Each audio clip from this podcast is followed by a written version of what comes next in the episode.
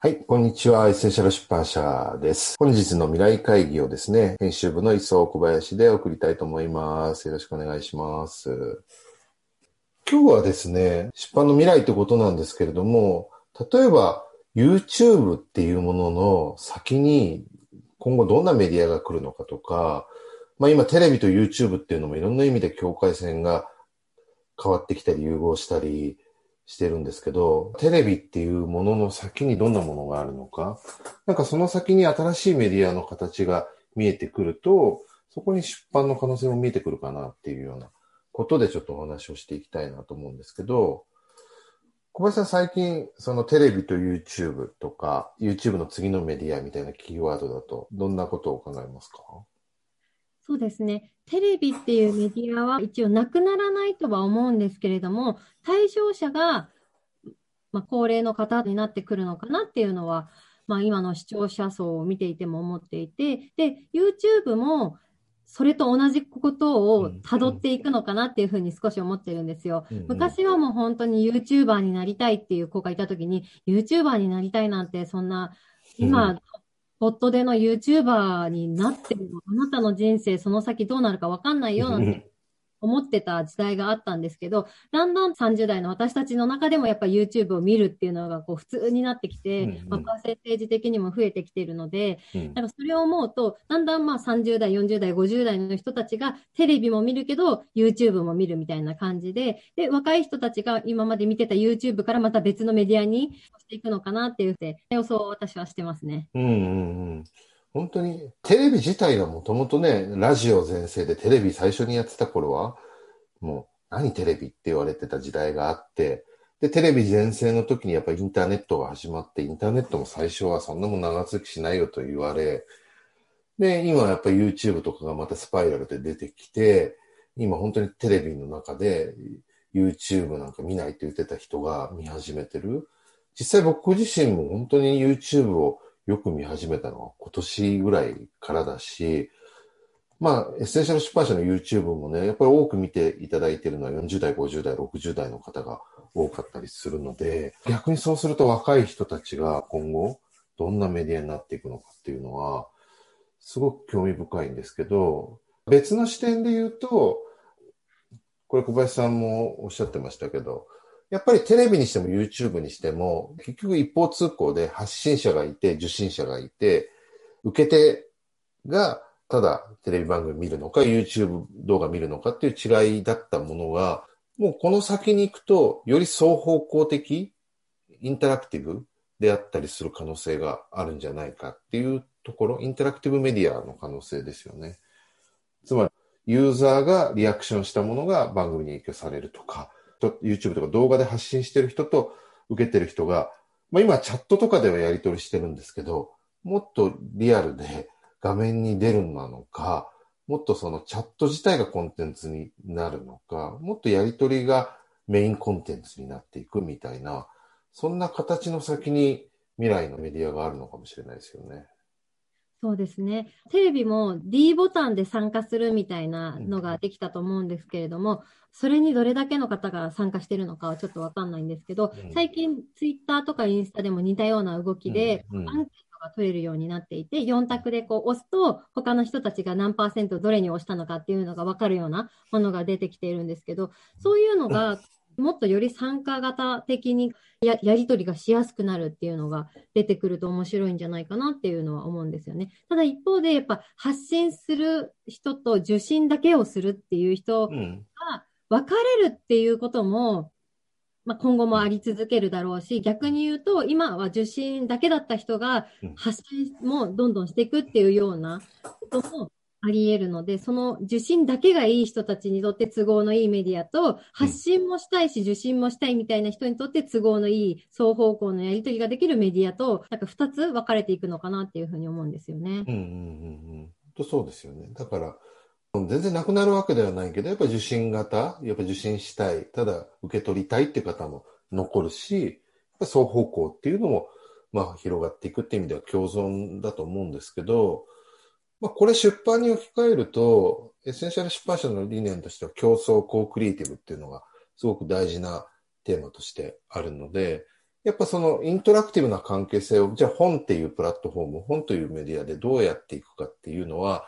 今の流れに関係して、すごく興味深いテーマだと思っていて、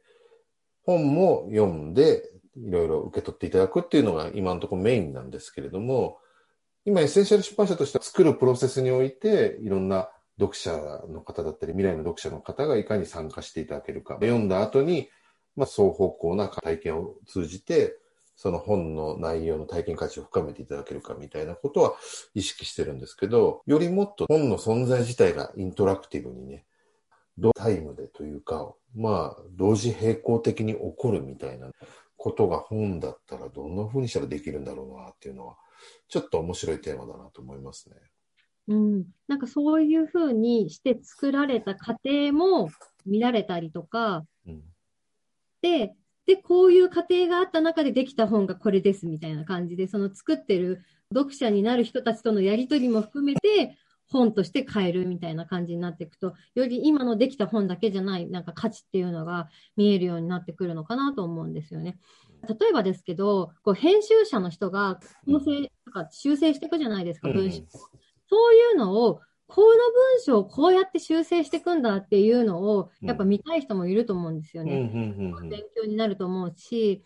例えば語彙を増やしなさいっていうふうに言っても、それって本読むといいよしか言われないけど、本読んだところで語彙が増える人と増えない人とか、いると思っていて、うん、で、あ、こういうふうに考えてこの編集者って、ここの言葉をこう置き換えたんだな、みたいなのが知れると、私は文章を書けるようになりたいって思う人が一番学べるツールなんじゃないかなっていうふうに思っていて、そういうところも残していけたら価値が出そうだなっていうふうに思いました。なるほど。面白いですね。自分たちでは当たり前な作業だから、意外とあまり価値に感じてなかったりする時もあるんですけど、例えば1個の本作るのに、いろんな赤字原稿って2項、3項、4項とかっていろいろなパターンであるんで、それがね、なんでここでこういう赤字が入ってるのかとか、なんでこういう表現に変えてるのかみたいなのは、まあ、一個一個意味があるので、それをまあ解説するのか、まあ、それをまた共有するのかっていうのは面白いかもしれないですよね。うん、出版社って結構編集者になりたいっていう人は多いけど、うんうん、経験値がある人しか募集してませんみたいな出版社も多いじゃないですか。うんうん、そうなると、何もないまま学生で未経験ですっていう子ってなかなか入りづらいと思うんですけど、そういうふうに本ができるまでの過程を今までたくさん読んで勉強してきた子たちって少しはスキルを持って臨めるんじゃないかなっていうふうに思っていて、文化的なものの継承っていう意味でもすごいいいんじゃないかなと思うんですけどね。うん、面白い。その関連で言うとね、企画会議とか編集会議とか、著者との会議とかっていう、会議っていうのも、まあ、ニーズがどれだけあるかどうか置いといて、結構面白いと思っていて、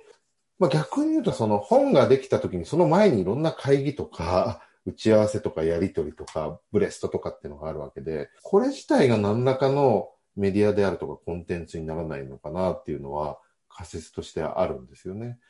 やっぱこれも一定数ではあるけれど、僕なんかもこの企画がどうできたんだろうかって、その会議とかって単純に興味があったりするので、この本ができた完成品を見るんではなくて、その間にどんな会議が行われてたかを共有できたりすると、好きな本だったりすると、そういうのに関心のある人もいるんじゃないかなっていうふうに思うんですけどね。それを聞いていて思ったのは、ネゴシエーションというか、どういうふうにその企画の場をまとめていくかとか、方向づけていくかって、結構キーパーソンの人っていると思うんですよ。うんうん、で、その人たちが割と組織を動かす人になるにはみたいな本とかを書いてたりすると思うんですけど、うんうん、本に書かれたものを見ても、うん、きっと半分も伝わらないんじゃないかなと思っていて、うんうん。そんなことできるかわかんないですけど、気難しい著者の方とこういうふうにやり取りしてるんだ、みたいなことが分かると、百聞は一見にしかずで、なんか理解できるんじゃないかなっていうのも思いました。ね実は臨場感とか、そこは体験っていうかリアルを感じていただけるかもしれないし、YouTube とかでも今、ただご飯食べてるだけの動画とか、別に何もしてないように見えるけどっていう動画は一定数見られてるじゃないですか。そういう意味では、出版社がただ著者との会議を 流してる動画みたいなものも、まあ一つの実験仮説としては、いろいろ発信していっても面白いのかもしれないなっていうふうにちょっと思いましたね。うん動画切り取ってまとめたりしても良さそうですようね。ん。うん。ちょっとね、そのあたりも新刊では試してみていければなというふうに思っています。ということで、今日はですね、YouTube の先のメディアというか、今後の新しいメディアについてお話をさせていただきました。ご視聴ありがとうございました。ありがとうございました。